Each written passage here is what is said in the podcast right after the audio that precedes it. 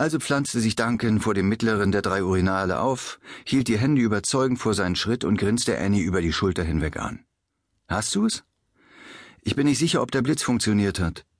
Mach noch eins, wäre ja blöd, wenn kein vernünftiges Foto rauskommt, nachdem wir so weit gefahren sind. Diesmal stellte sich Duncan bei geöffneter Tür in eine der Kabinen. Annie machte aus dem Motiv Mann und Klo das Bestmögliche. Als Duncan rauskam, konnte sie sehen, dass die Kloschüssel genauso verstopft war wie alle anderen, die sie bislang in Rockclubs gesehen hatte. Na los, sagte Annie. Der wollte mich ja erst gar nicht hereinlassen. Das stimmte. Der Mann hinter der Theke hatte zuerst angenommen, sie wollten sich bloß irgendwo einen Schuss setzen oder Sex haben. Empörenderweise war er dann irgendwann zu dem Schluss gekommen, dass ihnen beides nicht zuzutrauen war. Duncan sah sich ein letztes Mal um und schüttelte den Kopf. Wenn Klos reden könnten, was? Annie war froh, dass zumindest dieses es nicht konnte. Duncan hätte sonst die ganze Nacht mit ihm quatschen wollen.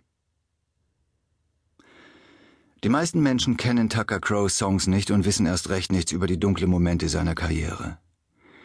Deshalb ist die Geschichte, was ihm auf dem Klo des Pitts Club passiert und nicht passiert sein könnte, es sicher wert, hier noch einmal rekapituliert zu werden.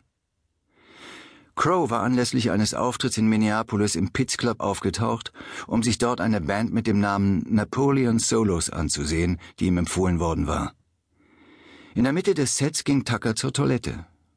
Niemand weiß, was ihm dort widerfahren ist, doch als er wieder herauskam, fuhr er schnurstracks zurück ins Hotel und rief seinen Manager an, der den Rest der Tour absagen musste. Am nächsten Morgen begann das, was man heute wohl als seinen Ruhestand betrachten muss.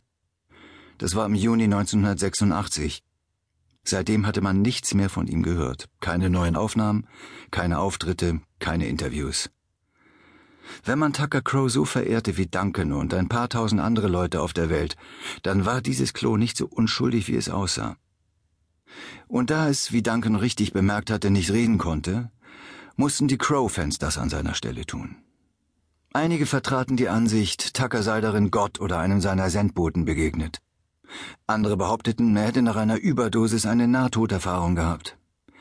Eine weitere Sektierergruppe war der Ansicht, er hätte seine Freundin beim Sex mit seinem Bassisten erwischt. Eine Theorie, die Annie weit hergeholt fand.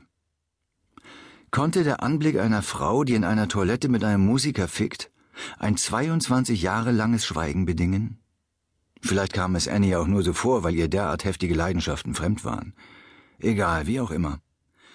Eigentlich musste man nur wissen, dass im kleinsten Raum eines kleinen Clubs etwas so Bedeutsames passiert war, dass es sein ganzes Leben verändert hatte.